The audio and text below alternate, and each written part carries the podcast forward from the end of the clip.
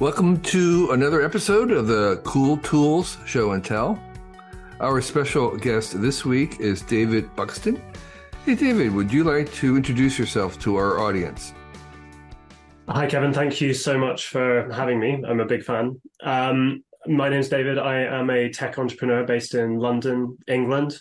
I get energy from creating new things, and unfortunately, my carpentry is not all that. So um, I'm afraid it's the software consumers of this world who have to live with my output. Well, it's a real delight to have you join us. Um, I know you'll have some tools we don't know about, so that's always a um, a real joy. So, um, David, what's um, one of your favorite tools these days? So the first tool, which I'm going to just quickly share my screen um, so you can see, is one called Workflowy. Everyone has a um, their favorite task management or task sort of get things done type app. Um, in my experience, I certainly went through about 20 of them before I finally settled on this, which I think is kind of the holy grail of personal information manager. That used to be a category back in the day of Lotus Notes.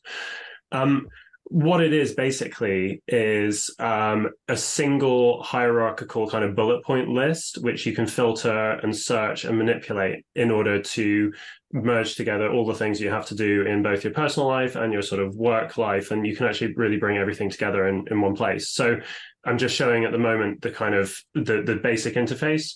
You can see today that what I've got highlighted is the tasks that I've hashtagged with today. Um, you know, so it's it's things that I want to actually work on this day. One of them is to actually prepare for this podcast. Um, so it, the cool thing that you have here is you've got the ability to actually drill into any um, bullet point and go as far down the rabbit hole as you want to. So I can click on an individual thing and I can see sort of a full document under there. I could carry on going and going and going, um, however far I wanted. But I can also zoom straight out to another level of visibility by just clicking on the shortcuts that I see down the left hand side, which are basically like hashtags of that represent kind of different categories, um, different classifications for my personal get things done methodology. And so I store everything in here from what I'm working on to things I need to work on for my business, through to things I need to talk about with my wife, through to like shopping lists that I um, want to keep um, want to pick stuff up. So it looks like this is a web-based app. That yeah? It synchronizes excellently with uh, my phone as well, so you can sort of whenever I'm whenever someone tells me something, I just like dump it in, um, and I sort of sift through it periodically to make sure that um, you know I don't need to remember things. I find like one real source of anxiety is just you know trying to keep track of what I'm trying to keep track of. You know, okay. Um, um and and um, does it, it? But it does not have like a calendar um interface, uh, which which Many do. So, so what are the advantages and disadvantages of that? You you can tag things with date. I personally found that calendars that you tend to sort of like what's the thing that Douglas Adams said? Like I like deadlines. I like the whooshing sound they make as they go by. You know mm-hmm. I sort of end up with all these tasks that I said I would do a week ago still in my rearview mirror. Um, and I actually just personally found that unhelpful. So I think for people that are happy with their methodology um, you know I don't know if there's a way of like convincing them to try something and it might be actively harmful to try. Um, but you know if you're like me and you're still you still consider yourself to be like on that hunt for something that really um, sort of jives with your brain and helps you organize uh, all of the different things that sort of pile into your life from different directions work personal and keep them under control. You know i've just found this to be a weirdly successful product um, you know really really really effective. And and the the the general structure of it seems to be like an outliner where you have a high level thing which you can open up or expand into all the subcategories which you can then expand into the others. Is that the general architecture? Yeah that, that's exactly it. So down here on the left hand side i've got four categories which are the kind of like top level bu- bullet points. And so i've got an inbox of things that um you know that's where i write down new thing new stuff that needs categorization. I've got projects which are different things i'm working on you know anything from like mm-hmm. different startup ideas through to like looking for a nanny um, I've got stuff that's from my personal life, and I've got like a kind of archive of stuff that I haven't, I don't really think super useful, but might be something I want to come back to. And then any of this stuff can be sort of expanded infinitely. There's all sorts of advanced features like you can move things around from place to place. But uh, I think the reason I love it is like I always found with other um, interfaces that I was having to think about whether or not this should be in this system in the first place or not. Like I, I didn't have that kind of one ring to rule them all quality. Um, and I've just found it super effective to have, you know, the today tab, like stuff that's hashtagged for me to complete today, as the sort of like default on my home screen. And I've also found it really useful to have to manually change things and update them. So rather than it being like, I'm scheduling this for Tuesday and then it suddenly shows up in my Tuesday box, for me to actively have to go through and say like what are the things i want to finish today having completed you know i think that's like a really useful active choice to make right. and and the things that you had that you were going to do today that you don't do then you need to drag into the next day. Well sometimes i'm just like oh this isn't as big a priority as i think. So i just say let's like do it tomorrow. And then the next morning my process is to wake up to go through all of the things that are tagged right. as either tomorrow or this week um, or sometimes even next week and to just like filter through those things and say like first of all do those even need to be done? Secondly right. maybe are those things that are as urgent as i think they are etc so i might sort of put them into an icebox or i might say actually yeah i'm gonna i'm gonna bite this off today. And um when you tag something does that have any meaning? Is it just some text or does it is it semantic and there's no yeah no it's just completely defined by me. I've just set this up as my own personal sort of hierarchy but it's completely flexible and you can do whatever you want with it. Right so so if you tag something today or tomorrow it doesn't registered uh, it doesn't know no. that it's today or tomorrow no i could you can say for example if you said um, what's today's date you could say 20 september um, just typing in 20 September and it interprets that as a date. And then it can, it will actually like give a sort of calendar like quality to that. Mm-hmm. I think they've, um, someone was thinking about introducing, you know, they've got various things like Kanban as well in here. I think people have asked them for calendars, but like, honestly, I, I think that they should just like carry on keeping it simple. I've, I've personally always found like calendars just make it more confusing rather than uh, more helpful. But it's, uh, you know, everyone's got to make their own individual choices about this stuff. And I, I know that there have been many to do apps over time. And how how does this compare? To, I mean, it seems superficially because I haven't used them, similar to other to do apps. I, I think it's super super similar to lots of things. Um, the one the ones that's most similar to to my mind that are like explicitly to do apps are things like I think is it Omnigraffle or something. You know, those like there's sort of quite complicated on like outliner type and to do like type apps. I've either found always that I, the mobile app isn't good enough or simple enough for me to like just get it out whenever someone mentions a podcast or mentions a resource I should read or a person I should look at hiring or speak to or something or it's uh, just too complicated for me to actually understand how I'd apply it for real life. Yeah. Um, so I, have just been really satisfied with the usability of this, right. and yeah, it's it's the only thing that's stuck. I mean, you know, right. there's nothing else I would use, much less recommend to an audience of sure. other people. So, so let's say a hypothetical: someone mentions a book that that they recommend that you read. Yeah. How would you go about it in your system, what would you do? You open up your phone and then what? So I would normally, yeah, I'd open up normally it's my phone, but I might go to my inbox and then I would say, here's, you know, um, great book from Kevin. He's added at the top of your inbox. Yeah. Okay. And then does and it... I might tag it if it was urgent and I needed to look at it, I might say, you know, today. And then that will then show up as my sort of default browser tab when I open a new tab. This is set to be my like the right. today so, view is set to be my like default view to keep so, me focused. So you, yeah, you you put a tag on it today, that, which you can then sort for via the tags today. Um, but if it wasn't today, would you put another tag on it, like Normally not. Normally I just go through my inbox. Like in fact, as you could see from just there, I had a lot of irrelevant stuff in there that I haven't like sort of sifted through yet. But I think that you know if you if you follow one of these get things done methodologies, I'm by no means the sort of best evangelist for them. Mm-hmm. You know, I'm kind of lazy like most of us, but I do, th- you know, one of the sort of key things is to dump stuff into a place that gets sort of periodically sifted through, um, rather than sort of make assignments a priority immediately when you when you have new stuff come in.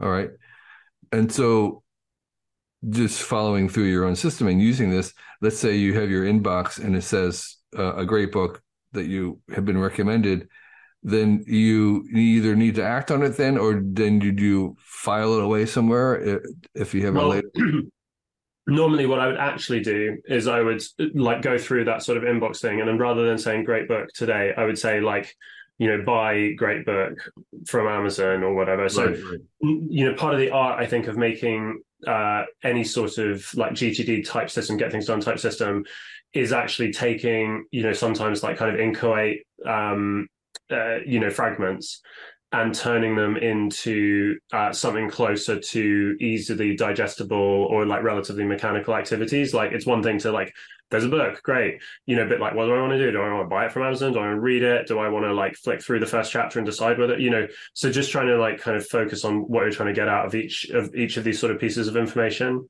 Um, but that kind of starts to get into, you know, how, how you use the tool uh, right, rather right, than, right you know what is it but yeah i think that's it's a great tool for that stuff in my opinion and and then going back then to to this this is a a, a web based but is the on your phone is it actually dedicated app yeah it's a dedicated app. It syncs like really amazingly with your um uh with the online version.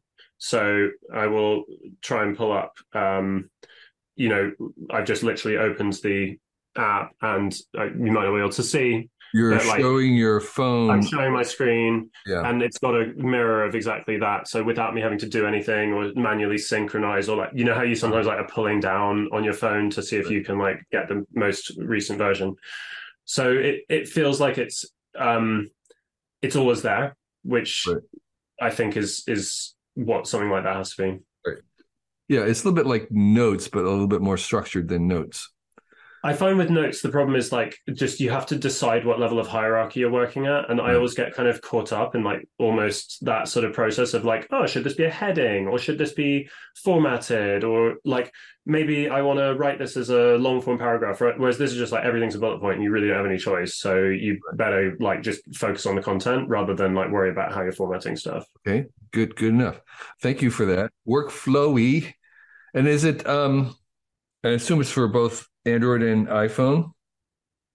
It's uh, definitely for iPhone. I actually don't know about Android. Um, I should have checked beforehand. Um, okay. But definitely for definitely for iPhone. Great iPhone app.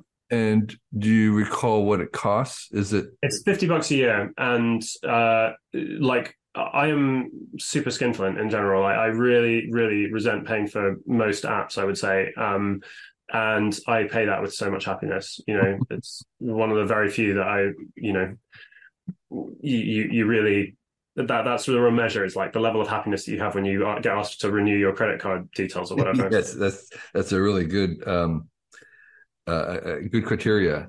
Um, so okay, so so workflowy, um, that's a really great one. So um, so David, what's another um, cool tool of of yours? So my next cool tool is um, one of our many bicycles, one of our many e-bikes, E-bikes are obviously a massively growing category, but what we have is we, we live in relatively central, but not like right in the middle of London. Um, we don't own a car. We've got two little kids, one's four, one's six. Like they can actually ride bikes, but we get everywhere using um, a combination of their bikes and an electric cargo bike. Um, and the specific kind we have, we actually have a couple, but one of them is a Tern um, GSD, um, which is I don't know what it stands for. I'm not sure if it's get shit done, but it might well be. Um, it certainly feels that way. Uh, and basically, what it is is it's a normal bike. It's actually exactly as long as a normal like road, you know, sort of mm-hmm. road bike, 185 ish centimeters, I think, if memory serves, uh, from sort of like wheel tip to wheel tip. And it rather than being one of those bucket bikes where you have a sort of big like trough on the front, big bucket on the front, it's a long tail one which basically has a sort of long bench rear carrier thing, and it has loads of different accessories that admittedly cost a lot of money that you can buy to basically seat children from like zero through to about mm, well, I guess if you just had one of them, you could probably get like an adult, well, easily get an adult on the back. But through, you know, you could probably get two children of eight on the back, I would say. Um, and certainly for us, we just find this is the most remarkable innovation because it means that we can make a journey that you know in very good traffic would be 15 minutes into an eight minute bike ride. Um, we don't have the hassle um, of owning a car. My wife actually doesn't drive. Um, and we you know get to be outdoors and um, you know but efficient and i guess although this isn't our primary motivation like somewhat green. So yeah, I, this specific model that I've I've given this Tern is just one of the many ones out there. There's models by Rad Power. There's an Italian company called Bici Capace. Tons of them that make them, but uh, you know, if you've got little kids and you live somewhere that's like relatively bikeable, um, and you have somewhere where you think it won't instantly get stolen that you can store this thing like i think you you should definitely buy one if you can afford it right. they are expensive though several thousand dollars at least sure um, what about the the the the the weight i mean that's um, one of the issues with big cargo bikes especially e versions which is that you're not going to really lift them very easily. Like if you have to go upstairs, or I mean, you you have to be able to store this at ground level, right? One thousand percent. I mean, I'm six foot four and 220 pounds, and like I cannot physically lift the whole thing off right. the ground except in like an actual emergency. You know, so it's um we have a we have a place we can store it uh, you know sort of street level um, it is possible to buy um, really good locks. It is possible to buy really good insurance, but um, you know they're valuable things. And so, if you don't have somewhere that's like at least relatively protected, then you want to think twice before like exposing yourself to that, like day to day stress of just like walking out the door and it not being there. That said, in our neighborhood, like it's regularly, regularly, regularly the case that you have car thieves that go around and they'll like just go through your car and find anything and just like they, you know, they don't even steal it anymore. They just like steal the stuff in it. So unfortunately, that you know, um, even cars don't make you totally safe from that. So here, here's a kind of um, here's what it looks like. It's a it's a yellow bike with this one in the picture here. Got a long tail. You can attach a sort of kiddie bike seat or two right. kiddie bike seats to the back. You can also put front panniers on it. Uh, you can put a front basket on it. Um, you can adjust the, both the stem and the seat to suit different riders. So it's really easy for me, both me and my wife, who's like right. a foot shorter than me, to ride it without like messing around too much. Um, step through, so easy to get on. It's step through, so easy to get on. Um, the battery, I mean, it, you know, you can get depending on how far you ride, obviously, you can get certainly a couple of days or a week of uh, riding out of it. It just charges from a you know normal wall outlet. Uh-huh. Um, you know they're, they're, great. They're great things, um, and um, you know we see more and more and more of them here in London, and I suspect the same is true of uh, many of your listeners elsewhere in the world. But it's a it's a fun thing to buy. Yeah, and um, just if we can, do you happen to know what the actual price is? You say several thousands. Was it like? Uh, so I looked up the price in in from a shop in New York, and here's a kind of random New York retailer. They go for anything between about um, this one, this GSD S10 I've got listed on this website for between five thousand and five and a half thousand dollars. They have more expensive models that go all the way up to like ten thousand dollars, but for that you're buying like a lot of random gubbins that you may or may not need. Um, but what I would say as well is you probably do need to spend another, let's call it thousand dollars on the various sort of things that you would need to sort of securely attach children, depending on how old they are. Um, you know, so they're very sort of pads and accessories and things like that. It's a bit painful once you get into the the whole sort of accessory buying um, thing. Uh-huh. The, there, there are cheap ones. The cheapest one that I think is renowned to be good quality is the Rad Power, the Rad Wagon or something. I think it's called. Yeah. Um, and that is a um, uh, you know, meaningfully cheaper thing. So here it's thirteen hundred pounds. So you know, whatever, eighteen hundred, sixteen hundred dollars, that sort of thing. Yeah. So they um, they said that the Tern was a folding bike. Uh, no, so Tern is a I think a Taiwanese company that makes a variety of relatively high-end bikes. So they make some non-electric folding ones. They also might even make an electric folding one, but the specific models that um, uh, I'm talking about, the stem does fold, so you can actually do some. You can sort of make it a bit smaller, um, but I actually think that's kind of a useless feature because like the real problem is it's super heavy. So it doesn't matter how small it is. Like you still can't drag it up your stairs to your apartment. I mean, you know, not unless you're He-Man. Um, so uh, yeah. Okay. The, the, the, other one is Rad Power Wagon, which is a bit of a simpler thing and a bit lower, maybe a bit lower quality in some cases. But you know, honestly, you know, pay some money, takes choice. Right. Okay. Well, that's um, a great suggestion. I, I mean, I think you're Dual Soul suggestion is a electric cargo bike of some sort as an alternative to a car. I mean, for sure. Yeah. So, David, what's um, what's one of your third choices in um, for cool tool?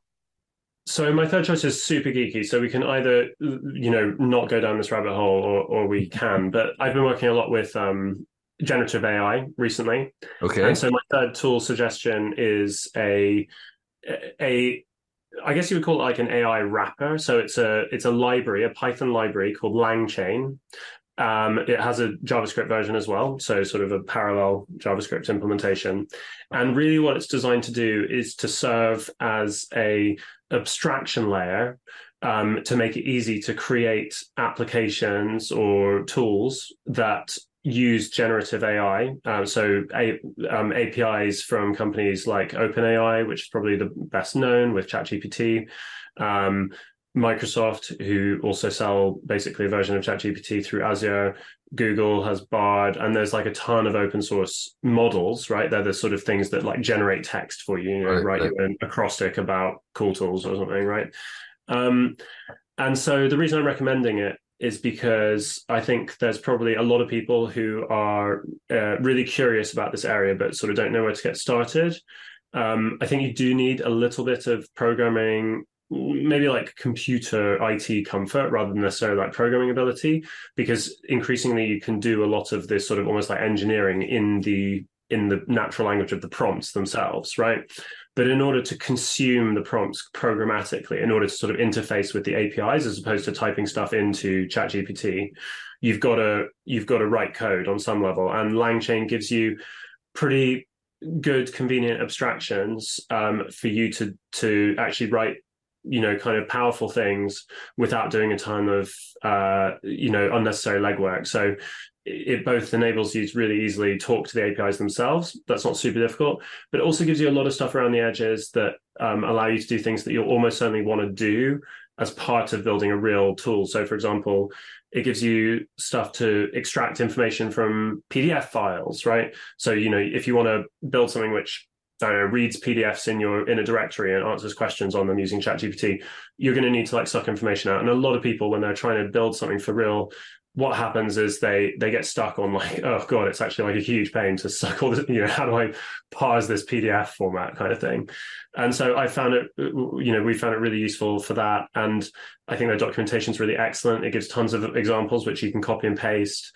So you know basically if you can get a working python environment up on your machine um, or javascript um, i think you should be able to experiment with something that actually like does something real. Um, and i think that's super fun because ultimately this is one of the sort of bedrock foundational tools mm-hmm. i think that we're going to be using for you know the, the coming decades. So um, a lot of there are a lot of programming tools that that aren't just um, giving you i mean th- this is a tool that gives you access to to ai but there's a lot of pr- tools that use ai like copilot to help you program. So does this tool also employ AI to assist you in doing the the scripting? No, it's a great question. It's it's more of a layer on top of of doing that. So the way I would look at it is more like this is, these are some recipes. It's more like it's more like a cookbook, um, and you know some handy utensils, shall we say, for yourself, like creating um, some. You know, they can be yeah. as basic or as, as complicated as you want. Uh, right. Tools of your own. Um, and so I think it's the people who I think should, you know, set aside a weekend or, you know, a PTO day or something to playing with this are people who you know, sort of they've they've kind of played with the ChatGPT web interface. They sort of see that you can get it to adopt different personalities and to reframe information and to summarize things that you copy and paste in, or to like they've played with prompts and they sort of understand there's like a lot of interesting things out there. But what they really want to do is they want to chain together. I mean, I think that's really where partly where the chain comes from, right? They want to chain together different prompts in order to, you know, for instance, like um, one prompt might be in charge of doing one thing. You know, you might say, um, I want you to read these Google search results and tell me like which one is the best, for instance. And then you might have another prompt which says, I want you to read this web page and summarize it, right? And so you, what you want to do in order to, you know, you to provide an answer to a question rather than a web query in a very naive way, right? right. You might say, cool, let's like run those two things in sequence. Let's get the AI model to pick the right, right, right. web result, and then let's like summarize that web result and give me the answer. So that's a super basic example, but it's something that you can't easily achieve. I mean, Yeah, right, there right, are these things in ChatGPT called plugins, but like basically, if you want to do complex workflows or moderately complex workflows, Yeah. like you got to you got to do it that way. Right. I think every one of the well, um, I have a friend who's who's a doctor who's had a website for f- 30 years, uh, people asking him questions and him giving answers. If he wanted to make an AI version of that, of ask ask me anything, basically, taking all that content and feeding it in and training in some senses or refining, maybe is the word they use. Um, that would this this tool, um, LangChain would be ideal for trying to set that up. I think it would be a great place certainly to prototype it, right? To sort of work out is there something there? Like can can you deliver a kind of acceptable user experience? And and you can carry on building applications all the way through to production, right? For my current project, I'm using that all the way through to like, you know, an end user experience in a kind of business B2B SaaS, right? A business to business tool, right? Um but you know all of these companies they all have apis and it can become just like completely overwhelming and so i think what this allows you to do is just push up, push down enough of the implementation details and the differences between the different uh, systems that you could be using um, to sort of like it, convince yourself that this is an area that's worth making an investment in. And so that I think is a gateway drug, kind of basically. Yeah, yeah, yeah. Um, one could kind of imagine maybe in a year now is is people would have a commercial, commercially customized consumer app doing doing this. Um, there, there are attempts there. I will. Um, there's one that I've seen that I've momentarily forgotten what's called, but I'll, I'll f- see if I can find it and so you can put it in the show notes. Um, that's like a hosted version of this. Um, the ecosystem is still quite immature. I mean, like ChatGPT only came out, I think, November last year. Um, you know, so even though there's a lot of hype around it, there's it takes time for people to build products which are sufficiently robust to go to um, end users. And so, to the extent that we're still waiting for like you know consumer friendly versions of this sort of thing, Yeah. I think this is the closest to that that I can imagine. So. If you're like a product manager and you can just about like copy and paste some Python code and get it running, I think that's the level of skill you need in order to get like really useful results out of this. Great. But you definitely, if you don't even know what Python is, then yeah, not not your thing. Okay. That's fair warning. Okay, so um so David, um in your toolbox, what's what's your fourth um pick for uh, us today? So my fourth tool is I often joke that this is the item that uh, after I saved my children from a house fire, I would like run back into the house. Okay. That's a that's a great that's a My great wife can make her own right way out, right for the for the record. Um, it's uh, it's what's called a line a day diary, um, and I'm holding in a front of the camera. line a day, you say? a line a day diary. It's a, line a day diary. Okay. Uh, it's an A5 or similar anyway a book. Um, and the thing that's special about it, it looks it's this one is made by Lecterm, Lecterm, look, I don't know how you pronounce it. Um, so it's like a you know like a Moleskine type form factor, Right. right? Um, it's uh, the thing that's special about it is that um, inside the pages are printed um, with sort of it's difficult to see because I've written on so much of it, but they're printed kind of um, with sort of five years basically for each page. And so each page corresponds to one calendar day. So page one is January the 1st, and the last page is December 31st in the diary, if you go from the front to the back of the diary. Um, but each page has on it five different years. And basically, as what you do is every day you write a small entry in your journal. And then at the end of the year, you turn back to the beginning and you start filling in the next line. And um, as those of you who uh, had access to thing could see, I, I mean, I've now been writing this for four years. Um, and I've written an entry on almost every single day. And I think there's two amazing things about the uh, the form factor. Um, one is just like journaling in a really uh, confined space like means that you're just like way more likely to actually do it um, in my experience anyway maybe there's people who are writing a4 sheets every single day but like you know i don't know them um, and the you, you're only required to write. You, you say one line, so so to just one sentence is sort of the minimum, and you probably write That's a- two or three. Uh, yeah, and I would say normally I probably actually write more than I would, more than I wanted to, and more, maybe more than I started off writing. I maybe write hundred words a day, right? Um, So that's my kind of like daily daily routine just before I go to bed. So I love that form factor of being forced to sort of condense things, almost like forced to put it into a tweet. I mean, right. all the tweets are getting bigger and bigger these days, so who knows what we're um, ending up with there. And then the other thing, which is really remarkable, is because you're um, seeing above your current entry, the previous year's entry, you get this like very emotional and very like richly textured sort of understanding of time that like I think there's very few things in our lives that make us do this, right? Um, and so I was just, you know, I was just looking at this to make sure there wasn't anything particularly compromising on this page, just in case someone sort of like goes through it, you know, and applies CIA and image analysis to it. Um, and you know uh, two years ago was uh, like the day i quit my previous job after i sold my previous company. And uh, you know that it doesn't have any emotional connection except to me but it's um it's the sort of thing i would like never ever think about probably again. right, right, right. Uh, you know if i if i wasn't doing this. And i just i think it's a really great therapeutic activity well therapeutic is maybe too strong word but I think it's a very meaningful activity for me, and I think it uh, helps me with you know what you might, if you were being very pretentious, call like a gratitude practice, um, as well as just like general reflection. Right. When you were writing uh, after four years, say if you have a couple years ahead of you, and you're writing, do you are you writing in sometimes in response to what you're reading from the previous years, or do you kind of try and write first and then look at what you've um, written before?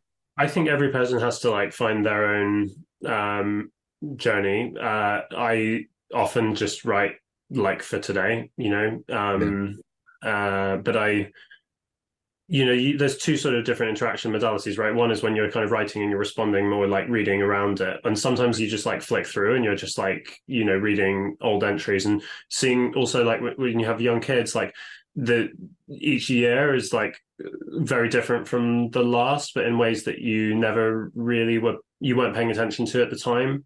Um, so, I mean, I think this is something that anyone would get value from or would get pleasure from. But I think, particularly when you have young children, right. uh, the moments are almost impossible to capture, and you sort of try to take as many photos as you can. But yeah, for some reason, I, I you know, we just all have too many photos in our lives. Um, right. This is the best. Yeah, it'd be interesting to see what kind of effect it has when you have to turn over to a new book after five years. I'm kind of terrified about it, although I will be. I, I wouldn't say I'm like a massive completionist type person, but I, I'm quite looking forward to like actually getting to the getting to the end of this book. Um, yeah, I'm, I tried to. Well, I tried to. I got halfway through creating a sort of electronic version of this, and uh-huh. for various reasons, I um, never like properly put it live. But I think one one thing about the physical world, which I think is so great. And I think your, I think this show, you know, Cool Tools really, I think helps us all reflect on periodically is how I do think there's a special place for physical objects in shaping our understanding of time and of space and like rather than forcing everything to conform to you know being on a you know 4.9 inch right. um, oled screen you know to sort of say to let something else like create your kind of uh, conceptual framework right, right. is is quite is quite yeah it's good and, and and you could certainly these days digitize it um, if your handwriting is at all legible which by the way my problem is i literally cannot read my own handwriting the next day um it's it's i mean it's degraded to such an extent that is illegible to me myself the next day. I mean, my daughter is six, and her handwriting is meaningfully better than mine. Um, yeah, I, I think it, I do live in fear. I mean, as I said, it's like one of the few things I would really like try to save. I live in fear when I'm traveling. I take it with me. I live in fear I'm going to leave it on a train or something. I mean, I've written in the front like you know, send it back to me. I'll give you hundred pounds, like no questions asked, kind of yeah. thing. Uh, you know, so done, I've done what I can to try and protect it against that sort of risk. But yeah, um, I, I I worry about losing it. It would be it would be a well. Truly... You certainly should scan it and and have yeah. it backed up. Um, For sure. For sure. Um, and and OCR, you know, these days is pretty good. You could train train it on very bad handwriting. Yeah, I mean it's amazing. I, the the level, the state of the art in these areas has really improved yeah. so much. Yeah, right. with the revolution.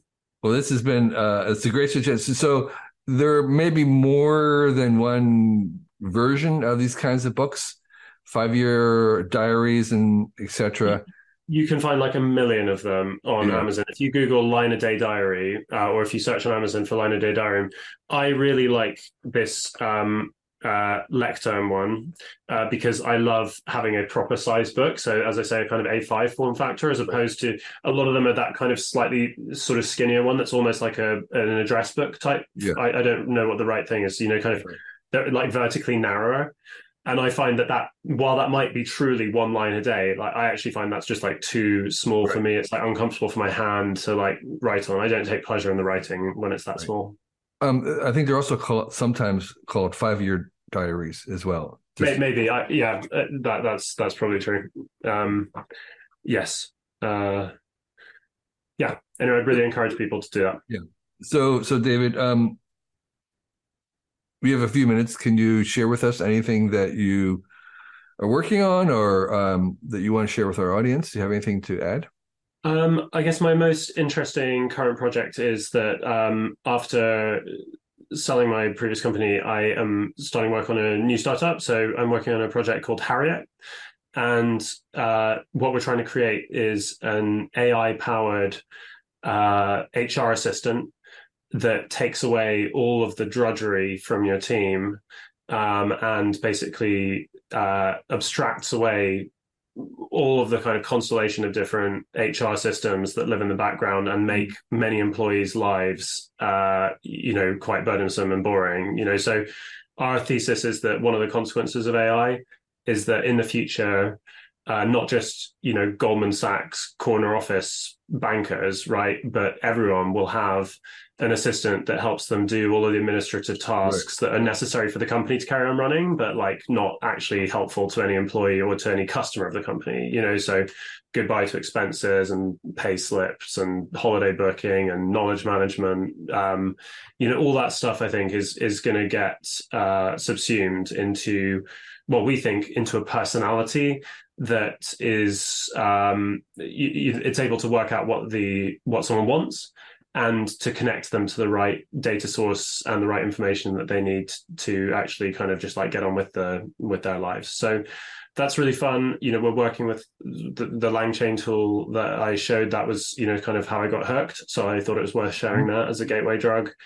Um I just think uh, there's tons and tons of opportunity in this space, um, but the models are not omnipotent um, and they're not omniscient, and so there's a lot of fun problems to solve there as well when you're trying to build like real end user interactions um, and um, uh, create a great user experience. So um, I thought I'd tell the audience about that because I think that um, those challenges are probably pretty common to people who are working in in similar areas. You know, whether or not you started off as an AI company, I think everyone's going to have to be an AI company in the next five, ten years, kind of thing. Yeah, that was been long. My prediction was um, take X and add AI, and that's uh, your future business.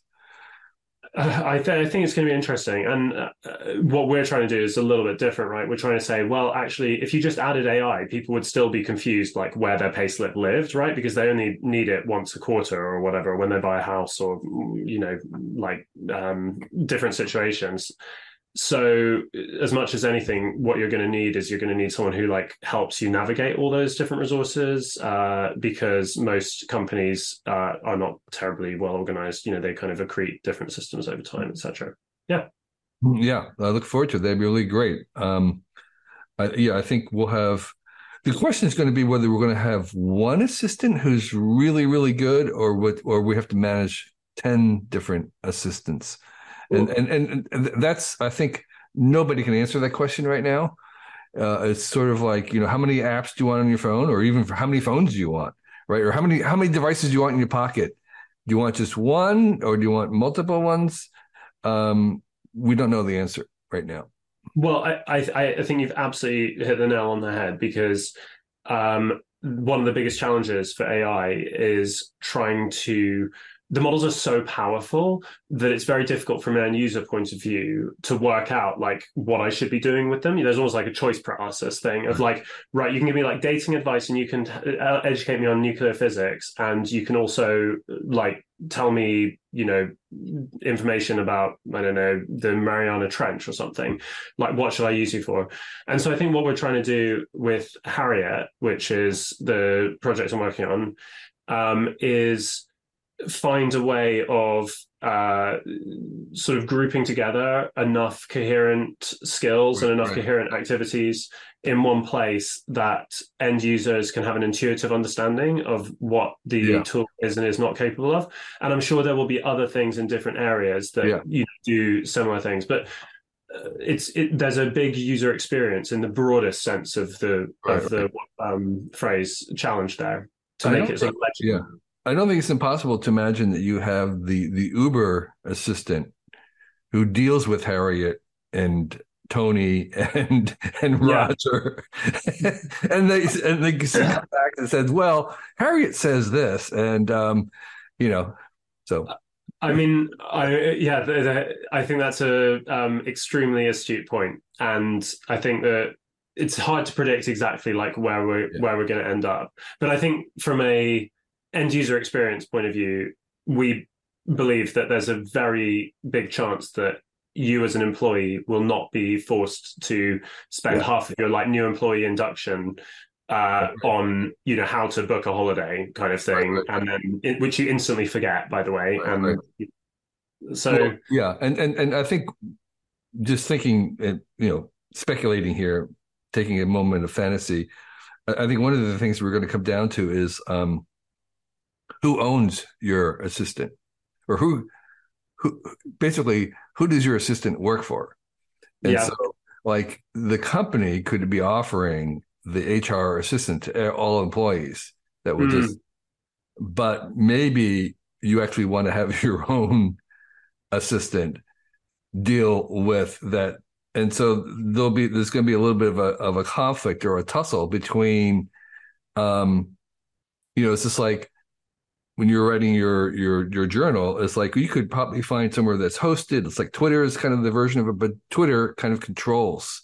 Yeah. And they could take it away. And so you kind of well I, you want to you want to really control that. And so this locus of who owns the agent i think is going to be a bit of um i think there'll be a little tussle about that in the future super interesting. I actually hadn't really thought about it that term, but I, that's definitely a situation in which I can say I can imagine, you know, your kind of outcome happening where it's like, well, actually, Nick here, hmm. who's my assistant, is going to deal with like yeah. the company's, you know, sort of back end systems, and obviously the integrations between like whatever different payroll systems and stuff.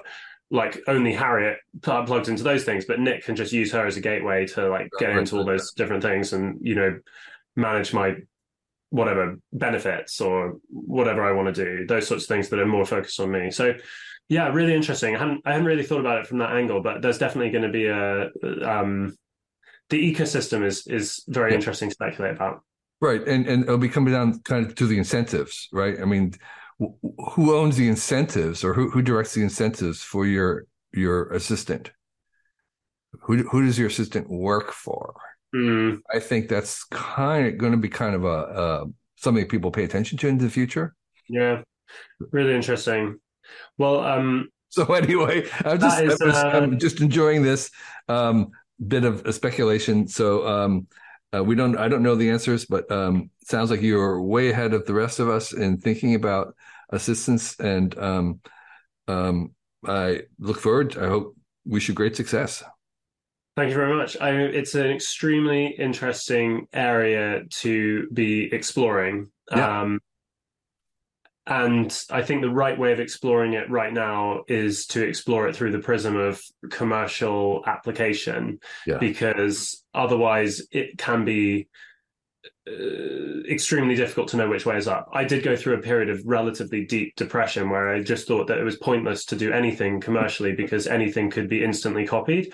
And yeah. then I started playing more and more with the tools, and I realized that there's enough complexity there that uh, you know the sort of AGI or even the kind of yeah, yeah. Um, you know basic questions of defensibility and uh, kind of value proposition are still i think as important as ever maybe yeah. even more important because it's less familiar territory for most buyers yeah yeah market i um, think yeah i think ai in general will become a, a commodity um, but there'll be many many species of them and I think the interface is going to be the the the place where will there will there be um, value added and and moats. It's, it's it's having and the interface for me part of that is is ownership is part of the interface, and so mm-hmm. I think um, I, I, think it's all going to come down to to to to having all these you know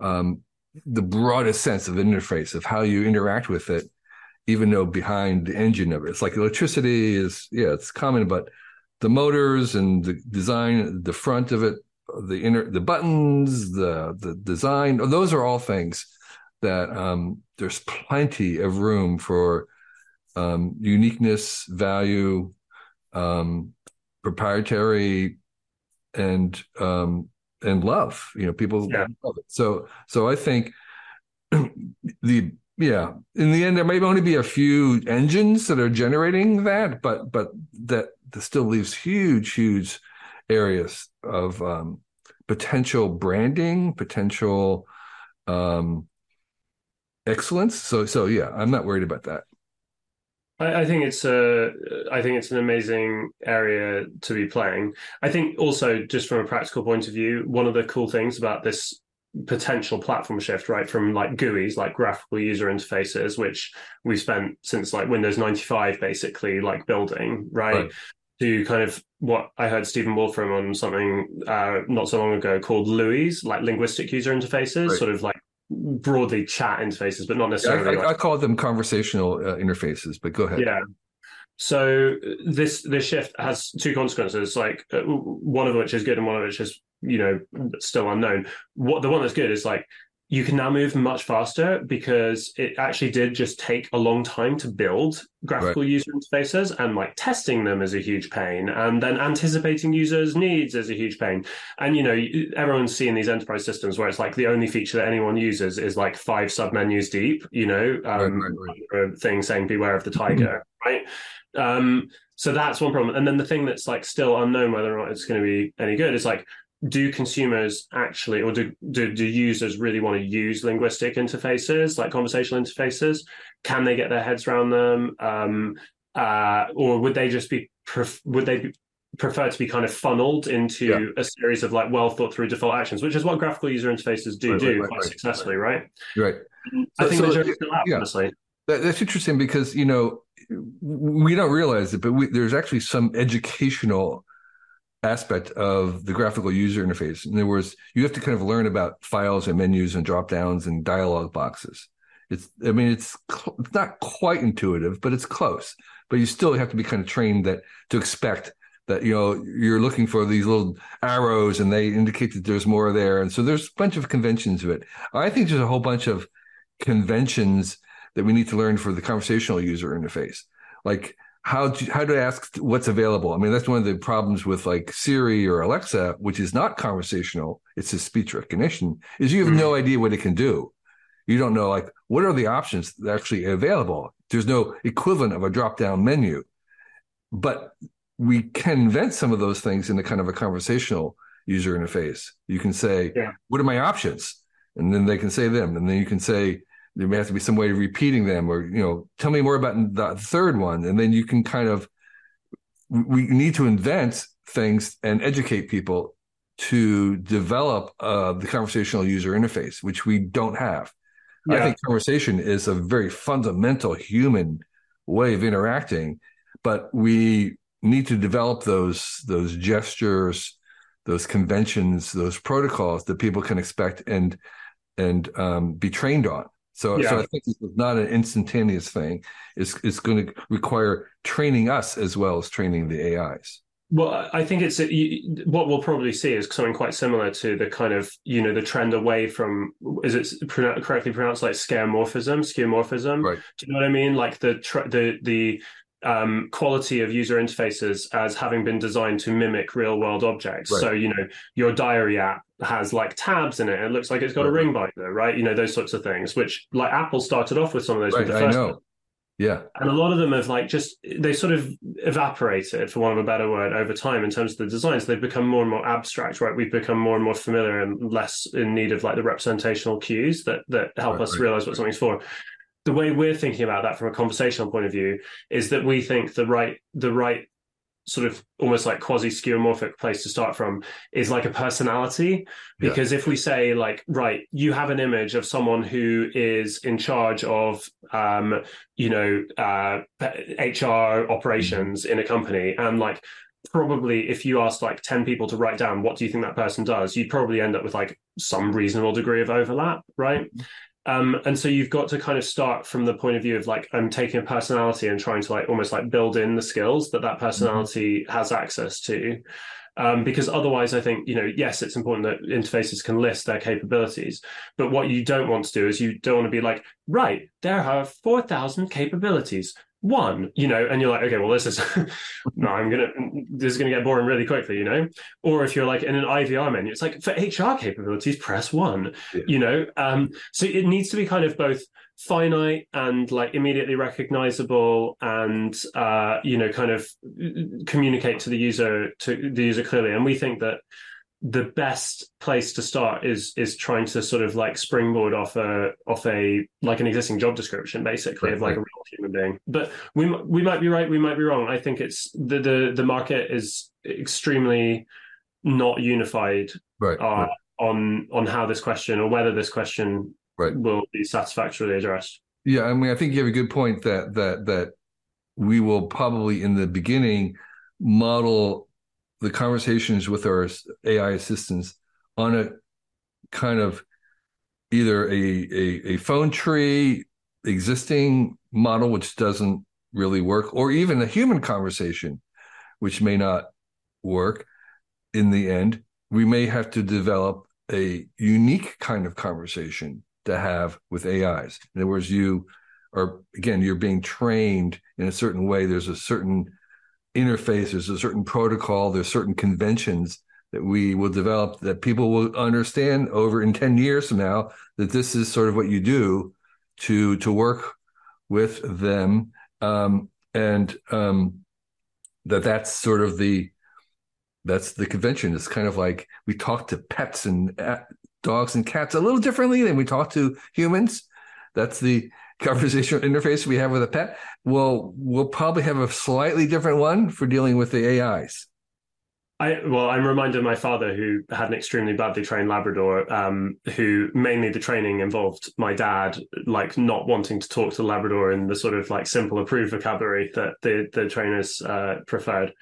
But I definitely think that's possible our ambition is to be able to provide a human like or a hu- sort of as close to a human level yeah. of interaction as possible um, you know certainly what we found in user research is that um, if humans try to do something and the ai just like wildly misunderstands yeah. them um, that can really limit their willingness to yeah. sort of like try again you know people sure, don't sure. have a ton of patience with this stuff and so I do think that, yeah, either you've got to really express it that the human's the one who's got to adapt, or you've got to get really, really close to like verisimilitude. I think. yeah, I mean, it's, it, it's an open question about whether the, current version of the GUI interface on a computer, drop down menu, files, folders, is that a human? Is that a human way of doing it? We, yes, no, it's it's sort of like well, you don't normally have a hierarchical folder system in your filing cabinet, do you? You normally yeah. have like a flat one, right? Um, yeah, yeah. So so so there there there's it's like it's as human as we can make it, maybe I would say, but um um yeah. So and I expect the AI kind of be the same thing that it's not going to be exactly like talking to a person, but it'll be resembling that and different entirely different than interacting with the GUI interface on a, on a laptop. Well, the one thing that's really nice is that it's so much quicker to build stuff when you don't need to. Um, you know, you can prototype and build in you know minutes rather than yeah, yeah. Really well, anyway, cool. sounds like fun. Thank you for sharing. Uh, I really appreciate it, and um, thank you for your um, your cool, cool tool suggestions. Well, thank you very much for having me, and thank you also for your insight in uh, in terms of conversation and especially ownership, which aren't things that I've sufficiently thought about before. Well, great. Okay, this year, our Cool Tools blog will be 20 years old, which means we've been posting something new every day for 20 years. It's only possible because of the very engaged and knowledgeable readers and listeners like yourself. You've kept this place going, and we are very grateful for you. With this idea of 20 years in mind, um, we decided to try an experiment this year. And I'm inviting our guests and listeners to join me on our Cool Tool Show and Tell, which is the program that you're listening to right now. So if you feel you'd make a good guest on this podcast and have four uncommon tools that you'd like to share with us, um, please sign up on our form on the website and we'll see about inviting you. You must be comfortable taking on talking on a video and um, you need to have some tools that you can show um, we record on, as you know, on Zoom. We do a YouTube version, a video video version of it, as well as an audible version. Fill out the form if you're interested, and um, list your four, four cool tools, and we'll see if there's a good fit. The applications aren't guaranteed in any way, um, and we're looking at tools that are new to us and appropriate tools, and um, whether the times will work for you. So um, we're really interested in hearing from people all over the world, not just in the U.S. Although the tools have to be available online, easily available online. And um, if you are a long-time listener, you kind of know what the definition of our tools are. They're very broad. They can be anything that's handy, from something in the kitchen to something you use to travel to a workshop to something professional that we may not know about. We're really interested in things that we don't know anything about. So um, this is an open invitation. We'll give it a try. If you think you make a good guest for this podcast, um, fill out the form. There'll be a link somewhere on our website. Um, and we look forward to, to chatting with you. Thank you.